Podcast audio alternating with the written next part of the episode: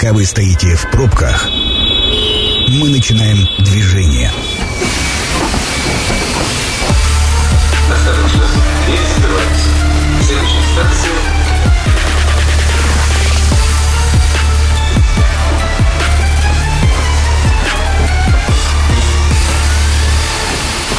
Метро. Главные темы Красноярска. Добрый вечер, программа «Метро», Сергей Васильев у микрофона. А, Сегодня у меня два гостя, А, разрешите их представить, после чего перейдем к а, теме нашего сегодняшнего эфира.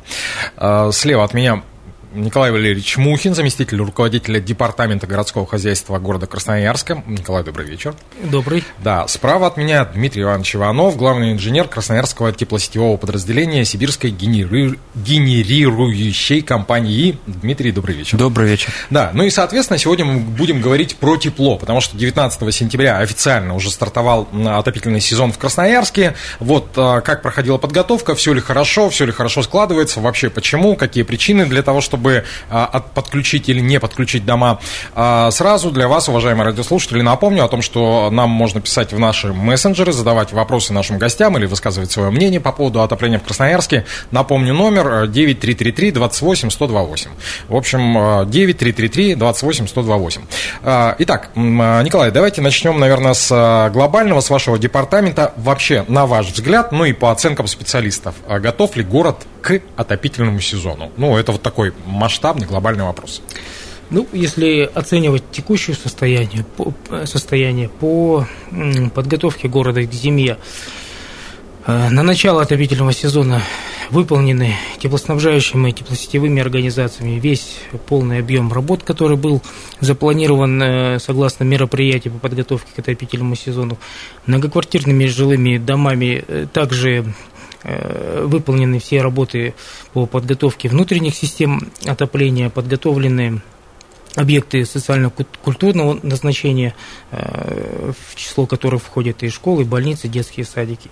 В целом все прошло по плану. 19 числа, согласно распоряжению администрации э, главы города, у нас был начат отопительный сезон, и на сегодняшний день э, уже порядка 88% потребителей э, подключены к системе отопления.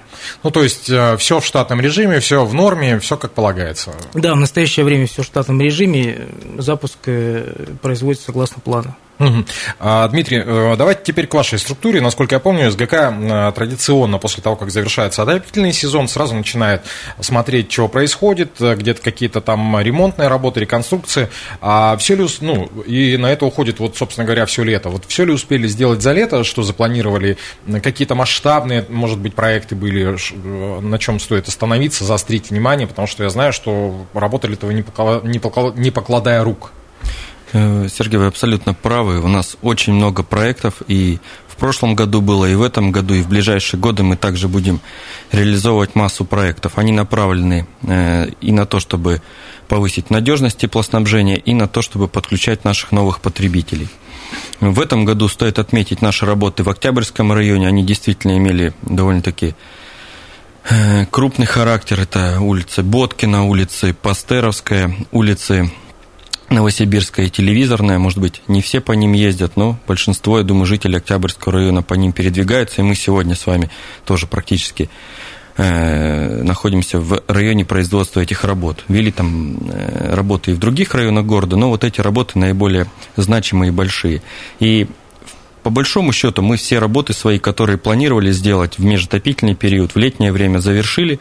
У нас осталась большая переврезка, ну, переключение на новую тепловую сеть по улице Новосибирская. Мгм. Акцентирую на этом внимание, чтобы наши э, потребители и жители этих районов понимали, что выходные мы планируем там проводить работы и э, будем отключать отопление. Горячую воду будем подавать по э, стандартной схеме. Мгм. Ну, насколько я помню, там по Новосибирской э, было и ограничение в движении, как раз связанное ровно с работами, которые вы проводили, да? Ограничения там имели локальный характер, Ну не- да, да, да. полностью проезжая часть не перекрывалась. Действительно, э, улица э, устроена так, что для производства работы технику надо поставить, это грузоподъемные механизмы, подвести материал. Действительно, порой приходилось ограничивать движение. Мгм. Ну, просим с пониманием отнестись к этому. И я каждый раз говорю в эфирах, что э, на мой взгляд, жители этих районов, где мы ведем такие крупные работы, это счастливые люди, и у них будет качественное, надежное теплоснабжение. А важнее тепла в Сибири нет ничего. Ну, особенно сибирской зимой. Слушайте, ну, э, наверняка ну, у многих слушателей, у многих э, наших постоянных слушателей возникает вопрос, типа, ну вот начали работать, а что же вот не хватило времени, что ли, вот закончить, вот там до сих пор вот Новосибирская, ну, то есть всегда же находятся те, кто недоволен ситуацией. Насколько вот для понимания, насколько это масштабно, то есть что приходилось делать-то? Ну, мы же не видим, что там за забором копаете, копаете, что копаете, непонятно. Ну, по большому счету, любая работа по замене или там, по строительству тепловой сети, она действительно имеет типовой характер, и, наверное, наши горожане, там, э, земляки, они в чем-то и правы, что могли бы и научиться, да, уже за эти годы. Но наши коммуникации идут под землей, и есть всегда сложности, с которыми мы сталкиваемся, есть погодные условия, как вы знаете, лето у нас не баловало, теплыми э, погожими деньками. Поэтому бывают небольшие сложности, и мы уходим. Для нас вообще, для теплосетевиков, для теплоэнергетиков, контрольная дата – это 15 сентября. К ней идем. Ну, в принципе, от этой даты мы отклонились по улице Новосибирская совсем чуть-чуть вправо, поэтому погода на нашей стороне, я думаю, что поводов для критики у нас немного. И хочу отметить, что объемы, и наши руководители об этом всегда говорят, и Николай подтвердит, объемы действительно значительный. В Сибири, наверное, больше никто сейчас не делает по системе теплоснабжения. Ну да, я посмотрел Октябрьский район, начиная от Николаевки и заканчивая там Ботаничкой, это же, ну, действительно, там размахнуться есть где. А, заговорили про контрольные сроки. А, Николай, кто устанавливает эти контрольные сроки? Вообще, ну, то есть мы достаточно часто объясняли, когда наступает отопительный сезон. Ну вот, а, повторение мать учения, Почему именно вот в эти даты мы решили 19 числа запустить тепло? Не раньше, не позже.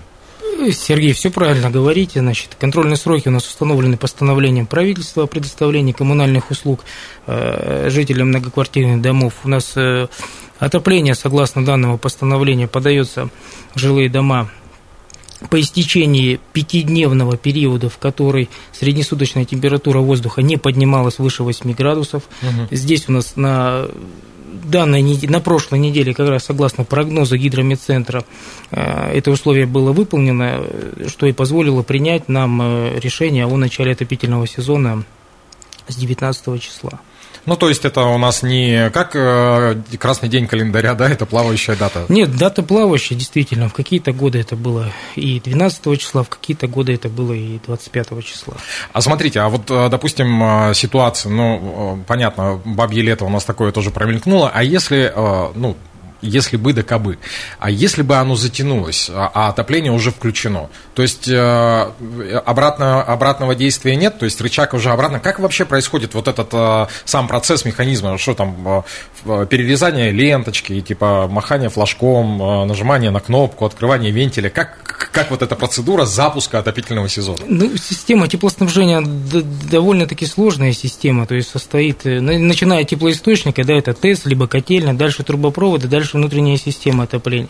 То есть при начале отопительного сезона э, все оборудование на ТЭЦ, на тепловых сетях, э, в жилых домах переводится на зимний режим работы. И далее уже после запуска отопления э, механизмами, которые существуют на этих объектах, подача тепла регулируется. Угу. То есть в случае повышения температуры наружного воздуха снижается температура, подаваемая всей, соответственно, батарея приостывает, и уже тепло подается в зависимости от температуры наружного воздуха. Но котлы уже, насколько я понимаю, котлы уже не Источники, останавливаются. Теплоисточники нет, не останавливаются и не переводятся обратно на летний режим работы. Угу. По поводу котлов, э, Дмитрий, к вам будет вопрос. Э, смотрите, красноярцы тут немножко испугались, когда начало отопительного сезона и черный дым повалил, а потом, соответственно, официальный комментарий от вас о том, что была растопка, э, для этого используется мазут. Не будете больше пугать? Это вот первая часть вопроса. А вторая часть вопроса, чем на сегодняшний день э, ТЭЦ э, топится, да, как вообще вот это происходит вот эта процедура, потому что, ну, опять же, в последние несколько лет у нас очень много э, разговоров про газификацию, да, вот, дескать, углем топить нельзя и, и прочее, прочее, мы этим дышим. Как специалист, просветите. Вы знаете, ни для кого не секрет, что базовым топливом для всех наших теплоисточников все в Красноярском крае, наверное, можно и так сказать, является уголь поскольку у нас тут э, огромные угольные бассейны, и грех не пользоваться этим топливом. Что касается того, что уголь ассоциируется у кого-то с э, там, не знаю, с не самым чистым дымом из дымовой трубы, ну, это, на мой взгляд, подход дилетантский, и не бывает э, некачественного топлива, бывают некачественные технологии. Поэтому вот наша э, значит, компания совместная с администрацией города и с э, краевой властью, и с федеральной, мы ведем большую работу по закрытию котельных. Как раз можно привести здесь пример того, что на котельных газоочистное оборудование, оно либо отсутствует, либо его коэффициент полезного действия значительно ниже того, что на ТЭЦ. К примеру, по Зале на ТЭЦ э, очень э, современные технологии. Опять же, ни для кого не секрет, все наблюдают, как на Красноярской ТЭЦ-1 ведется строительство и дымовой трубы, и электрофильтров. А что касается э, растопки котла, которая произошла в выходные на Красноярской ТЭЦ-2, то здесь проблема делится на две части. По части оборудования коллеги с Красноярской ТЭЦ-2 внедряют новые технологии безмазутной растопки. По части оборудования они к сожалению, будут продолжать эти растопки делать, но, опять же, все это учтено в нормативах на выброс и э, особого урона экологии города это не приносит. Ну, судя по вашему, по вашему грустному взгляду, я так понимаю, что вы уже устали отвечать на этот вопрос. Ну, тут уж, э, как, как говорится... Да нет, мы не устали. Для нас Э, в принципе, есть вопрос, есть ответ, это наша работа. 219 11 10, телефон прямого эфира, э, дозванивайтесь, задавайте свои вопросы, если они у вас имеются, э, нашим гостям. А, в свою очередь, заговорили о ТЭЦ, и хотелось бы спросить у вас, Николай, Красноярск получает тепло только от ТЭЦ, и что касается вот э, тех самых э, малоэффективных, загрязняющих э, котельных или котелен, котельных, да, скорее всего, то, о чем говорил Дмитрий, с этим вопросом разобрались вообще? Ну, на сегодняшний день у нас теплоснабжение города Красноярска осуществляется от, тех, от 3 ТЭЦ и 15 котельных. То есть и оттуда и оттуда подается тепло. Ну, а вот, э, ну, понятно, но ТЭЦ – это крупное теплогенерирующее производство, а то, о чем э, как раз э, говорил Дмитрий, там идет переоборудование, а там всякие штуки. Что с этими котельными? Все правильно Дмитрий сказал. Значит, у нас уже третий год ведется масштабная работа по замещению малых котельных. Значит, до 2019 э, года у нас было замещено 15 э, э, угольных малых котельных. Значит, до 22 у нас закрыто в целом уже 29 угольных котельных. Угу. Большая программа, всего в программе 35 угольных котельных. Ежегодно, значит, утверждается схема теплоснабжения, в которой предусмотрены мероприятия на их замещение.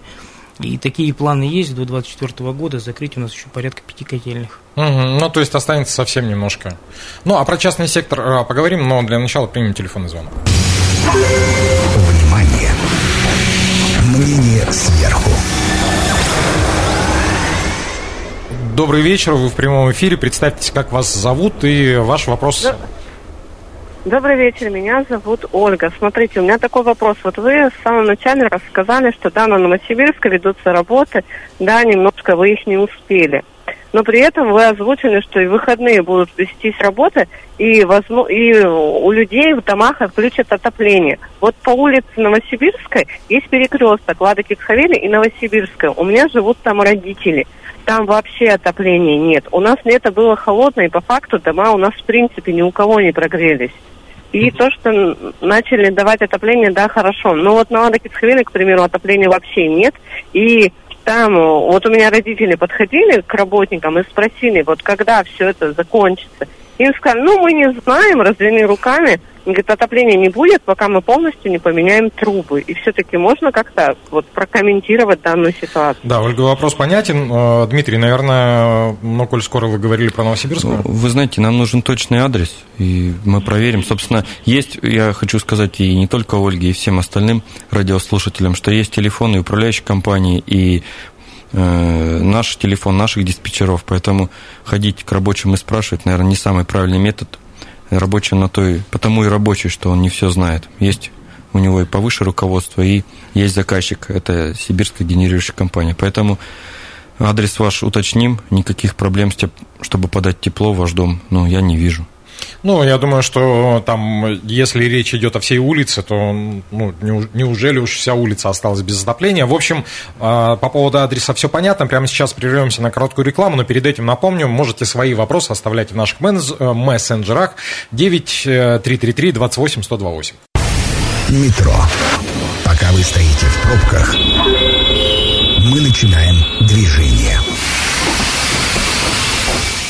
А вернее сказать, продолжаем. Сергей Васильев по-прежнему микрофоном, по-прежнему э, вместе со мной в этой студии Николай Валерьевич Мухин, заместитель руководителя Департамента городского хозяйства Красноярска. Николай, еще раз добрый вечер. Добрый вечер. Да, и Дмитрий Иванович Иванов, главный инженер Красноярского теплосетевого подразделения Сибирской генерирующей компании. А, Дмитрий, добрый вечер также. Еще раз добрый вечер. Да, а, значит, смотрите, а, говорим мы сегодня, это я нашим слушателям говорю, о том, что говорим мы сегодня о начале э, отопительного сезона, все ли хорошо. Вы можете э, звонить 219 11 10, можете э, присылать свои мнения или вопросы в наши мессенджеры. Пока же спрошу я. Со стартом ну, понятно, что а, мы в самом начале проговорили, как проходит процедура, насколько а, важно участие управляющих компаний в начале, а, ну и в принципе в самом процессе отопления отопительного сезона. И более того, я читал о том, что не все управляющие компании получили паспорта готовности. Означает ли это, что дома, у которых управляющие компании не получили паспорта готовности, останутся без тепла или остались без тепла? Э, Николай, это вопрос к вам, наверное, в первую очередь. Да, Сергей, здесь э, в плане важности работы управляющей компании, да, важности участия их в подготовке к отопительному сезону. Это, это самый важный участник в подготовке жилого фонда, которым он управляет. И всю ответственность за подготовку систем теплоснабжения несет управляющая компания. Угу.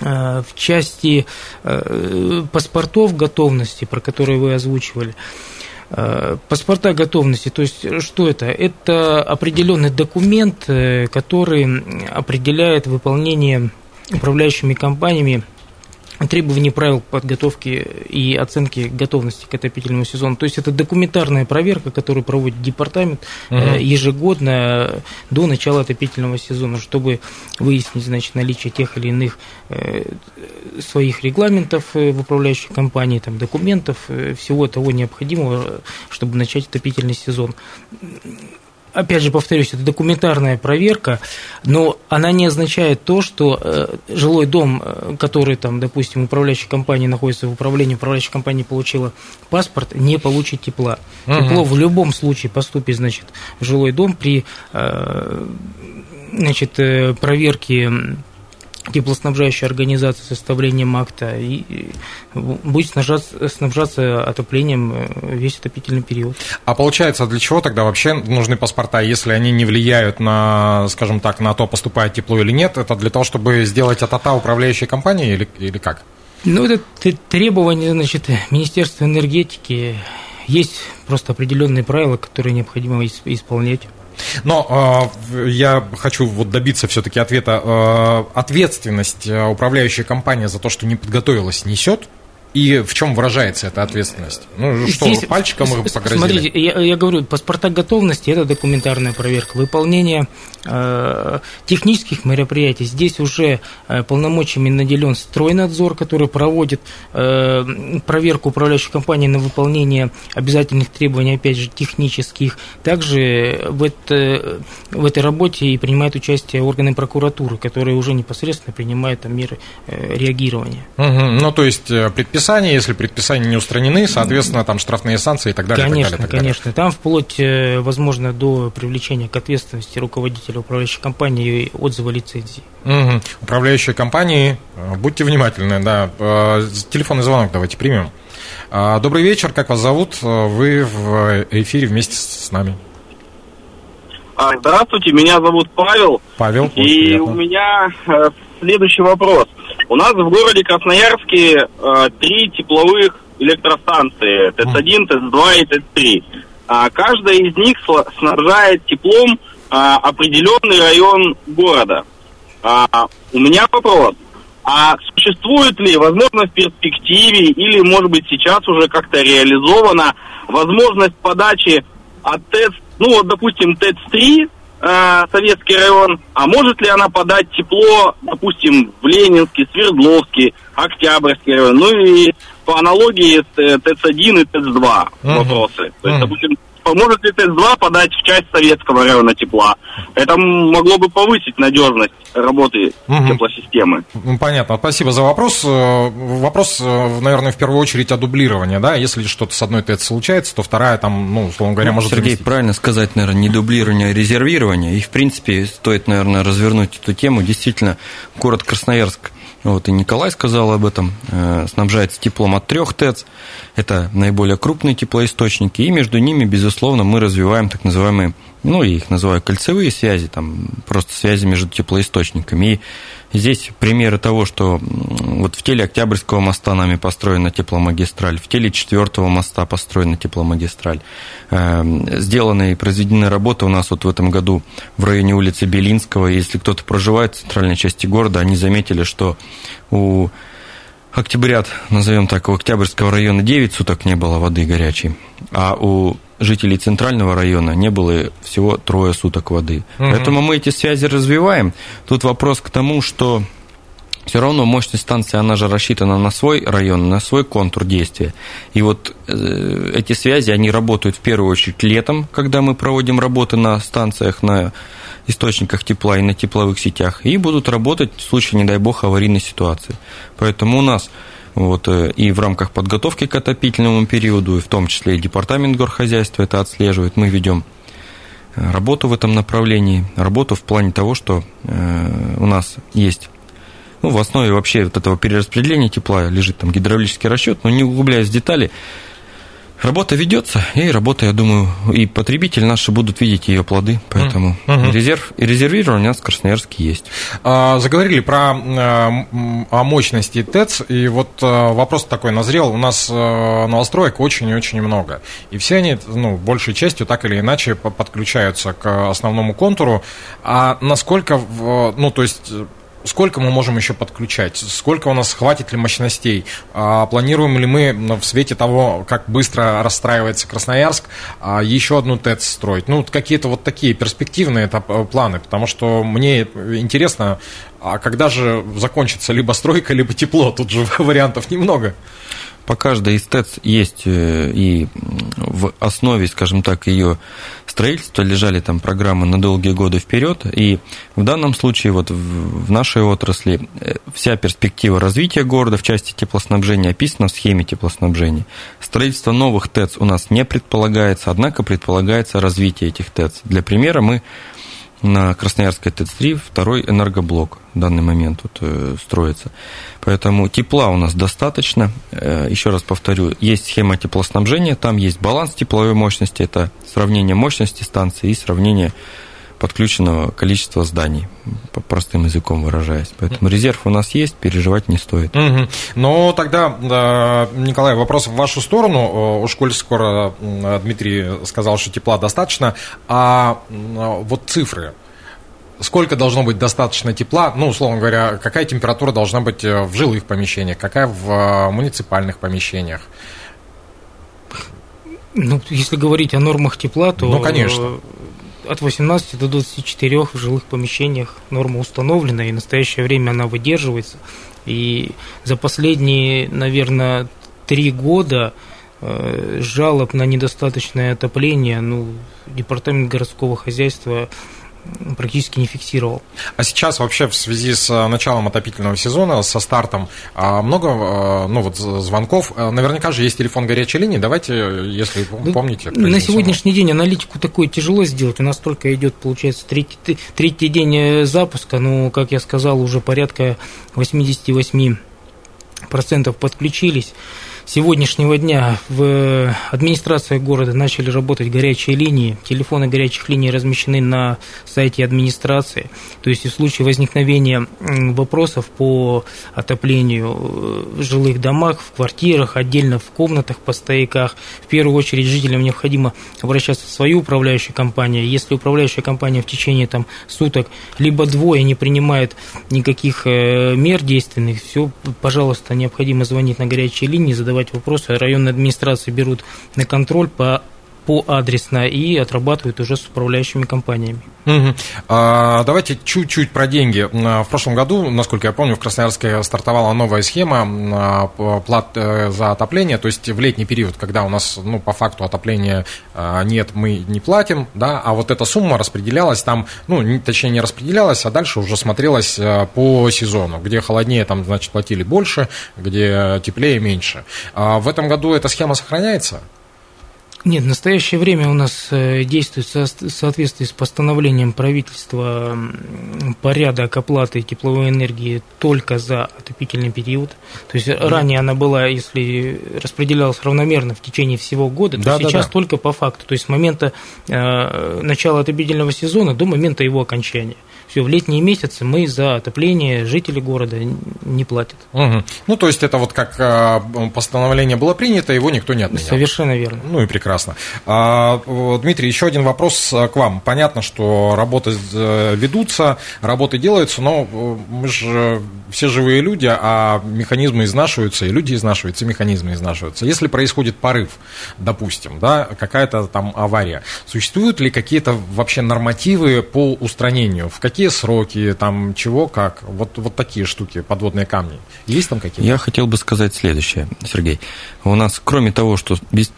Эти нормативы, естественно, существуют, если вообще кто-то из наших земляков, красноярцев, стал свидетелем повреждения трубопровода, основные э, сопутствующий фактор – это парение. Да? Если кто видел парение, естественно, нужно сообщить. Куда сообщить? Это служба 205. Служба 205 дальше уже по принадлежности определяет, кто будет заниматься устранением данной проблемы.